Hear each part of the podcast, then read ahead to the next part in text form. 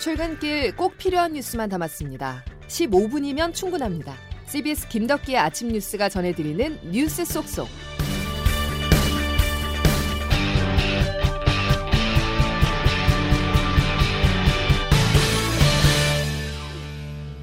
여러분 안녕하십니까? 10월 13일 김덕기 아침 뉴스입니다. 힘들지만 반드시 가야 할 길 금리 인상입니다. 국민 여러분 대부분의 고통이 가중되고 있음을 잘 알고 있습니다. 하지만 경제 전반의 더 큰 손실을 막기 위해서는 금리 인상이 불가피하다는 점도 이해해 주셨으면 합니다. 한국은행이 지난 7월에 이어서 사상 두 번째로 기준금리를 한 번에 0.5%포인트 인상을 결정한 이유는 환율 때문입니다. 환율 급등은 수입 물가 상승을 부추겨 국내 물가를 자극하는 악순환으로 이어지죠. 외부 변수인 강달러 현상을 이해하기 위해서 먼저 세계 경제 상황을 살펴봐야 됩니다. 안전자산인 달러로 자금이 몰릴 수밖에 없는 이유를 장성주 기자가 분석했습니다.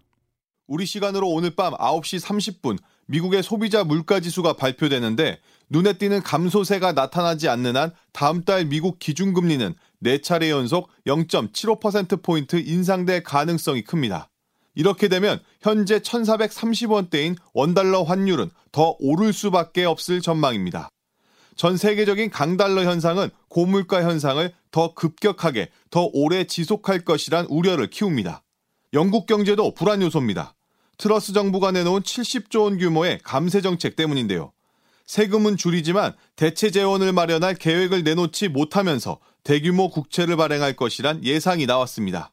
이에 국채 가격은 폭락했고 국채에 투자한 펀드와 연기금이 파산 위기에 몰리면서 영국 중앙은행이 소방수로 나섰지만 더 큰 물가 상승 압박을 받게 됐습니다.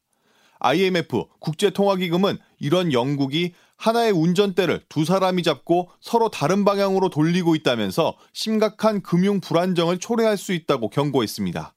여기에 사우디아라비아와 러시아가 주도하는 산유국 연대체 오펙 플러스가 감산을 결정하면서 국제유가도 세계 경제의 큰 불안 요소가 됐습니다.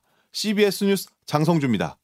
장성주 기자 리포트의 핵심 내용은 최악은 아직 오지 않았다라는 겁니다. 지금까지 금리 인상에 대한 여파가 미쳤다면 이제는 경기 침체라는 진짜 위기가 온다는 말인데요. 일단 부동산 시장을 주목해야 됩니다. 지난 1년 6개월 사이 기준금리는 무려 2.5%포인트나 뛰었습니다. 역사상 가장 빠른 금리 상승으로 집값 하락에 따른 고통이 클 거라는 전망입니다. 이어서 장규석 기자입니다. 집값은 하락세가 뚜렷합니다. 마지막까지 버텼던 서울도 한국 부동산원 조사 기준 19주 연속 하락했습니다. 거래량도 2006년 실거래가 조사 이래 최저치를 기록해 급매나 급급매로 내놔도 찾는 사람이 없는 실정입니다. 여기에 어제 0.5%포인트 추가 금리 인상으로 집값 하락세는 더 속도가 붙을 거라고 이창용 한국은행 총재는 내다봤습니다. 금리가 더 이렇게 올라갔기 때문에 더 추가적으로 하락할 가능성이 있고요. 어, 고통스러운 면이 있어서 참 죄송한 마음이 들기도 합니다만. 한국은행은 다음 달에도 기준금리를 올릴 걸로 예상되는데 이렇게 되면 주택담보대출 금리는 상단이 8%까지 갈 수 있다는 관측까지 나옵니다. 대출 부담을 이기지 못한 급매물이 쏟아지면 집값 하락세는 더 가팔라집니다. 한국은행에 따르면 이미 지난해 말 기준으로 갖고 있는 집을 팔아도 빚을 다 못 갚거나 소득의 40% 이상을 대출 갚는 데 쓰는 이른바 금융부채 고위험 가구는 38만 가구가 넘었습니다. 전체 대출 보유 가구의 3% 수준인데 금리가 오르고 집값 하락세가 본격화한 올해는 이런 고위험 가구가 급격히 불어날 것이 확실해서 경제 위기의 뇌관을 건드릴 수 있다는 우려도 나오고 있습니다. CBS 뉴스 장규석입니다. 범위를 좁히겠습니다. 대출 시장에서 가장 취약한 고리는 20대와 30대입니다. 소득이 상대적으로 적은 2030 세대가 아무래도 더 큰 영향을 받을 것으로 보이는데요. 태어나 처음 경험하는 고금리 시대가 청년층을 압박하고 있습니다. 박지환 기자가 취재했습니다. 지난해 6월 은행에서 전세자금 대출 2억 원을 받은 30대 직장인 A씨는 당시 이자 납부액이 월 44만 8천 원 수준이었지만 올해는 72만 원으로 크게 늘었습니다.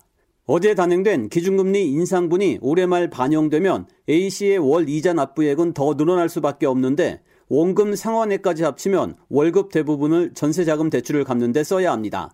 전세 대출자들의 원리금 상환에 비상등이 켜졌습니다. 특히 전세 대출자 10명 중 6명은 급등한 이자 부담에 곧바로 대응할 수 없는 20, 30대 청년층입니다. 문제는 올해 한 번 남은 다음 달 금통위에서도 기준금리 추가 인상이 예상된다는 겁니다. 이창용 하는 총재입니다. 목표 수준을 크게 상회하는 물가 오름세가 상당 기간 지속될 것으로 전망되므로 지난 2, 3년간 집값이 가파르게 오르면서 전세 가격도 큰 폭으로 상승했는데 20, 30대 청년층은 무리해서라도 전세 대출을 받았습니다. 투자를 목적으로 집을 산 게 아니라 기본적인 주거 안정을 위해 전세 대출을 받았을 뿐인데 폭탄급 이자 부담을 청년층이 고스란히 떠안게 됐습니다. CBS 뉴스 박지원입니다. 기초수급자로 선정돼 정부 지원을 받는 20, 30대 청년층도 5년 새 2배 가까이 증가한 것으로 나타났습니다. 한국사회보장원에 따르면 올해 7월 기준으로 20세부터 39세까지 기초생활수급자는 24만 5천여 명이며 올해 말까지 30만 명 가까이 늘어날 것으로 예상됩니다. 이에 따라 청년층 기초수급자 수는 2017년 16만 명을 기록한 것에 비해서 올해 2배가량 증가할 것이라는 전망이 나오고 있습니다. 청년층과 관련한 소식을 하나만 더 보겠습니다. 보통 암 하면은 40대 이상 50대부터 발생을 한다고 생각을 하지만 CBS가 입수한 자료를 보면 20, 30대 암 발병률이 빠르게 늘어나고 있습니다. 발병률이 높은 암을 중심으로 청년층을 국가 암 사업 대상자에 포함시켜야 한다는 지적이 나옵니다. 김재환 기자입니다. CBS가 더불어민주당 고영인 의원실을 통해 확보한 건강보험 심사평가원 자료에 따르면 최근 5년 동안 20, 30대 암 환자는 꾸준히 증가하고 있습니다. 2016년 해당 연령대 암 환자는 9만 8천 명 수준이었지만 2021년 기준 10만 9천여 명으로 11%가량 늘었습니다. 20대로만 한정하면 같은 기간 2만여 명에서 2만 5천여 명으로 26% 늘어 전체 연령대 증가율을 상회하는 증가세를 보였습니다. 특히 암 종류별로 보면 20, 30대 모두에게서 직장암 발병률이 가장 빠르게 증가한 것으로 나타났습니다. 20대의 경우 2021년 기준 5년 전 대비 120%, 30대의 경우 71%가량 증가했습니다. 직장암 외에도 해당 연령대 남성의 경우 대장암이, 여성의 경우 신장암이 다른 연령대에 비해 발병률이 빠르게 늘어난 것도 특징입니다. 한국인 사망 원인 1위인 암이 이제 고령층을 넘어 20, 30대를 본격적으로 위협하는 상황으로 특정 암을 중심으로 해당 세대도 암검진 사업 대상자로 지정할 필요가 있다는 목소리도 나옵니다. CBS 뉴스 김잔입니다. 해방 이후에 친일파들이 했던 행태와 다를 바가 전혀 없습니다. 지금 우리가 경계해야 할 것은 극단적인 친일이 아니라 극단적인 친북 아닙니까? 윤건영이 종북 본성을 드러내고 있다. 생각과 말과 행동으로 수령님께 충성하고 있다. 이 생각에 변함이 없습니까? 뭐 저런 점도 있는 측면이 있다고 저는 생각합니다. 그러나 지금도 그렇습니까? 뭐 저렇게 딱 잘라서 말씀드리기보다는 예. 예, 의사진행 위원장은 한마디로 맛이 갔던지 제정신이 아니에요. 맛이 갔던지 제정신이 아니라고 하신 부분에 대해서도 반드시 사과가 있어야 될 것 같습니다. 문재인 대통령이 신영보 선생을 가장 존경하는 사상가라면 확실하게 김일성주의자입니다. 한미일 합동 군사훈련을 계기로 불거진 친일 논쟁이 친북으로 확전하는 양상입니다.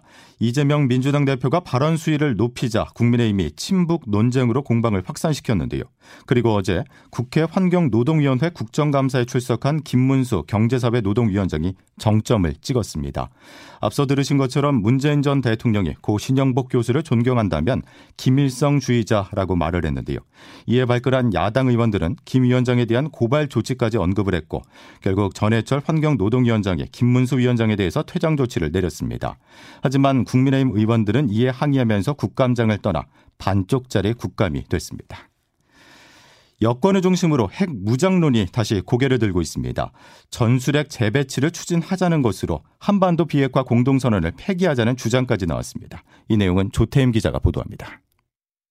윤석열 대통령은 그제 정부의 전술핵 재배치에 대한 입장을 묻는 질문에 여러 의견들을 잘 경청하고 또 어느 정도 여지를 뒀습니다. 불과 몇 달 전 후보 시절 핵 확산 금지 조약 NPT 체제를 존중하고 전술핵 재배치를 고려하지 않는다고 명확하게 밝혔던 것과는 온도차가 느껴집니다. 여기에 더해 국민의힘 정진석 비상대책위원장이 한반도 비핵화 선언을 폐기하자고 주장했습니다. 더 이상 그 선언에 집착할 필요가 없다. 이미 휴지 조각이 됐다. 당연히 그것은 폐기돼야 마땅하고. 한반도 비핵화 선언은 1991년 노태우 정부 시절 남북한 신뢰 분위기 조성과 북한 핵 개발 저지를 위해 이뤄진 것으로 이로 인해 주한미군에 배치됐던 전술핵이 모두 철수됐고 30년째 그 기조를 이어오고 있습니다. 하지만 최근 북한의 핵기업이 고도화하면서 여권을 중심으로 전술핵 재배치 목소리가 나오고 있습니다. 당장 더불어민주당은 정 위원장의 친일 발언 논란을 덮기 위한 것이라고 반박했습니다. 물타기 발언으로 일고의 가치도 없습니다. 북한의 여권을 중심으로 전술핵 재배치에 대한 얘기가 나오지만 미국 정부와 공조가 필요한 사안으로 실현 가능성이 희박하다는 게 대체적인 시각입니다. 존 커비 미 백악관 국가안보회의 전략소통조정관은 이와 관련한 질문에 대화를 통한 한반도 비핵화가 목표이며 한국 문제는 한국에 물어야 한다며 직접적인 언급을 피했습니다. CBS 뉴스 조태임입니다. 이런 가운데 북한이 어제 장거리 순항미사일 시험 발사를 했다고 주장을 하면서 핵 위협을 이어가고 있습니다. 조선중앙통신은 전술핵 운영부대에 배치된 장거리 전략 순항미사일 두 발의 시험 발사했고 서해 상공에 설정된 2,000km 계선의 표적을 명중 타격시켰다고 밝혔습니다. 이번 장거리 순항미사일 시험 발사는 김정은 국무위원장이 현지에서 직접 지도했다고 통신은 덧붙였습니다. 기분 좋은 소식도 있습니다. 손흥민 선수가 챔피언스 리그에서 두 골이나 터뜨렸습니다. 자신감을 완전히 되찾은 모습이었습니다. 보도에 김동욱 기자입니다. 일주일 전 열린 프랑크푸르트전. 손흥민은 유효 슈팅 하나 없이 침묵했습니다. 하지만 다시 만난 프랑크푸르트를 상대로 손흥민은 수비진 사이를 휘저었습니다. 손흥민은 오늘 새벽 열린 프랑크푸르트와 챔피언스 리그 D조 4차전에서 두 골을 터뜨리며 토트넘을 3대2 승리를 이끌었습니다. 0대1로 뒤진 전반 20분 케인의 침투 패스에 따라 움직이며 프랑크푸르트 수비 라인을 무너뜨렸습니다. 침착한 마무리로 만든 동점골. 2대1로 앞선 전반 36분에는 그림 같은 왼발 발리슛으로 다시 한번 골문을 열었습니다. 후반 12분과 15분에는 상대 수비수의 연속 경고를 만들어내면서 퇴장까지 유도했습니다. 특히 슈팅 5개가 모두 유효 슈팅일 정도로 날카로운 공격력을 자랑했습니다. 한편 나폴리의 김민재는 아약스전 풀타임을 소화하며 나폴리의 4연승과 16강 확정을 이끌었습니다. CBS 뉴스 김동욱입니다. 프로 야구가 정규 시즌을 마치고 진정한 최강팀을 가리는 포스트 시즌에 들어갑니다. 정규 시즌 4위 KT 위즈와 5위 기아 타이거즈가 피할 수 없는 맞대결을 오늘 저녁에 펼칩니다. 임종률 기자가 보도합니다. KT는 소형준, 기아는 놀린을 선발 투수로 내세워 오늘 수원 KT 위즈파크에서 와일드카드 결정 1차전을 치릅니다. 정규리그 4위 KT는 비기기만 해도 3위 키움이 선착해 있는 준 플레이오프에 진출하는 반면 5위 기아는 승리해도 내일 2차전까지 이겨야 하는 불리한 일정입니다. 그런 만큼 역대 7번의 와일드카드 결정전에서 모두 4위가 이겼습니다. 다만 KT는 이틀 전 LG와 정규리그 최종전에서 총력전을 펼치고도 끝내기 패배를 당한 상황. 3위로 준 플레이오프에 직행할 수 있었던 만큼 4위로 밀린 후유증을 얼마나 극복하느냐가 관건입니다. 기아는 정규리그 이후 나흘을 쉬면서 결전에 대비한 만큼 사기가 높습니다. 간판 타자 나성범입니다. 한 번도 없던 5위가 이기는 약간 한번 그런 경우가 나올 수 있도록 한번 해보도록 하겠습니다. 정규리그 1, 2위 SSG와 LG가 각각 플레이오프와 한국 시리즈에 직행한 가운데 최후의 승자가 누가 될지 가을 야구에 팬들의 시선이 쏠리고 있습니다. CBS 뉴스 임종률입니다. 김덕기 아침 뉴스 여러분 함께하고 계십니다. 이제 기상청 연결해 보겠습니다. 이수경 기상 리포터. 네, 기상청입니다. 예, 아침 공기가 한결 부드러워졌죠. 네, 오늘 아침 예년 이맘때의 가을 날씨를 되찾은 모습인데요. 전반적으로 어제보다 4, 5도가량 기온이 오른 곳이 많습니다. 현재 서울과 대구는 11도 안팎, 부산은 17도를 나타내고 있는데요. 오늘 일교차가 10도 이상 커지면서 낮 동안의 기온은 20도를 크게 웃돌 것으로 보입니다. 춘천과 강릉의 기온이 22도, 서울과 청주, 전주, 대구는 23도로 어제보다 온화한 날씨가 예상됩니다. 다만 중부 내륙을 중심으로 현재 가시거리 200m 미만의 짙은 안개가 낀 곳이 있어서 주의를 하셔야겠는데요. 오전 중에 안개가 걷히고 전국적으로 맑은 날씨가 이어지겠습니다. 주말까지 이렇게 전형적인 가을 날씨가 계속되겠고 비 소식은 없는 상태인데요. 기온차가 커지면서 아침과 밤에는 체온 조절에 조금 더 신경 쓰시기 바랍니다. 날씨였습니다. 목요일 김덕기 아침 뉴스는 여기까지입니다. 내일도 꼭 필요한 뉴스들로만 꽉 채워드리겠습니다. 고맙습니다.